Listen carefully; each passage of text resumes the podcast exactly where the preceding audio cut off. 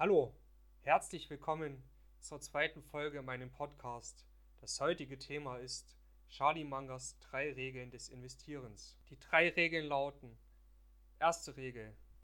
Ein großartiges Geschäft zu einem fairen Preis ist besser zu bewerten als ein faires Geschäft mit einem großen Preis. Regel Nummer zwei lautet: Ein großartiges Geschäft mit einem fairen Preis ist besser zu bewerten als ein faires Geschäft mit einem großen Preis. Auch die dritte Regel lautet so. An diesen drei Regeln wird der Witz von Charlie Manga sehr deutlich. Doch es ist auch noch viel mehr als Spaß. Er hat einmal gesagt, Take a simple idea and take it serious. Auf Deutsch, nimm eine einfache Idee und nimm sie ernst. Vielleicht ist ja unser menschliches Gehirn zu schulschlau geworden, dass wir alle einfachen Ideen nicht im Kopf haben wollen, sondern uns lieber mit dem Paradoxen beschäftigen. Nehme ich nun diese einfache Idee ernst, folgt für mich ein langer Prozess der Unternehmensbewertung. Charlie Manga sagt, du brauchst verschiedene Checklisten mit verschiedenen mentalen Modellen für verschiedene Unternehmen. Er würde niemals sagen, hier sind drei Regeln für dich, wie du schnell Wohlstand aufbauen kannst.